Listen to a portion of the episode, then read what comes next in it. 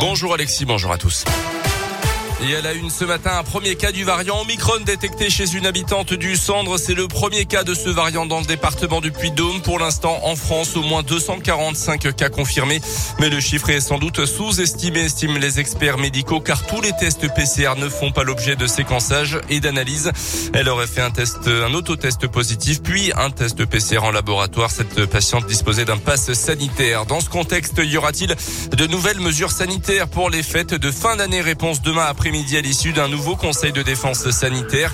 A priori, il devrait s'agir d'ajustements sans restrictions sévères, pas de confinement de couvre-feu ou de mesures spécifiques pour les non vaccinés, mais plutôt une accélération de la vaccination avec un raccourcissement du délai pour les doses de rappel.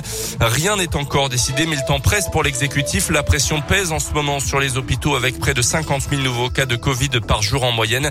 Près de 3 000 patients sont en réa. Le chiffre devrait atteindre 4 000 au moment des fêtes selon le porte-parole du gouvernement.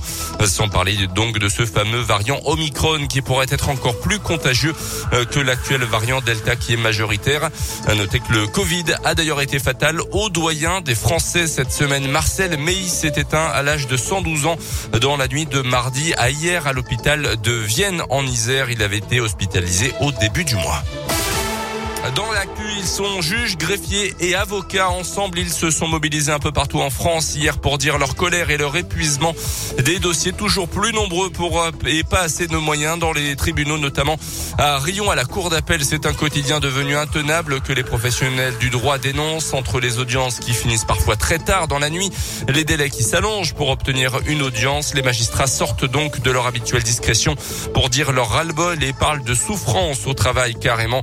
Michel-Henri Ponsard est juge de référé dans la région. Il est aussi délégué régional de l'Union syndicale des magistrats. Quand on rentre dans la magistrature, c'est qu'on a un certain idéal. On veut rendre une justice de qualité, on s'intéresse à nos compatriotes. Et lorsque l'on est débordé, qu'on est obligé de travailler avec des cadences anormales, on a un sentiment de mal-être. Il faut que la décision soit rendue dans des délais raisonnables et qu'elle ne soit pas bâclée. Donc il y a un difficile équilibre entre la décision qu'on va rendre, le temps qu'on a pour la rédiger et l'intérêt des parties. Personnellement, je vais vous dire, quand j'ai du retard dans mes délibérés, donc quand je ne peux pas rendre les délibérés à la bonne date, je dors très mal. Aussi de travailler le week-end, comme beaucoup de collègues, pour essayer de résorber le stock. Et quant aux états généraux de la justice lancés en octobre par le gouvernement, ce n'est pas à la hauteur, estiment les professionnels mobilisés qui demandent des effectifs supplémentaires dans les juridictions. C'est un magasin bien connu des Clermontois. L'enseigne France Loisirs va fermer définitivement ses portes lundi soir. Magasin à Clermont qui était ouvert depuis les années 70. Le tribunal de commerce a décidé lundi d'accepter l'offre de reprise du club de livres sur les 800 postes au sein du groupe France Loisirs. 600 vont être supprimés et sur les 122 boutiques réparties sur l'ensemble du territoire, seuls 14 seront maintenus, notamment le club de Moulins qui restera donc ouvert. Les quatre salariés de la structure à Clermont font l'objet d'un licenciement économique. L'aventure continue pour les filles de l'équipe de France au mondiaux de hand en Espagne. Elles ont battu hier soir la Suède 31-26 en quart de finale. Les Bleus affronteront le Danemark demain en demi-finale. L'autre rencontre opposera la Norvège à l'Espagne. Et puis on suivra cet après-midi à 18h en fin de journée plutôt le tirage au sort de la troisième édition de la Ligue des Nations de foot récemment remportée par les Bleus de Didier Deschamps. On s'en souvient, les rencontres se joueront en juin et en septembre juste avant le mondial au Qatar qui se tiendra du 21 novembre au 18 décembre 2022 évidemment.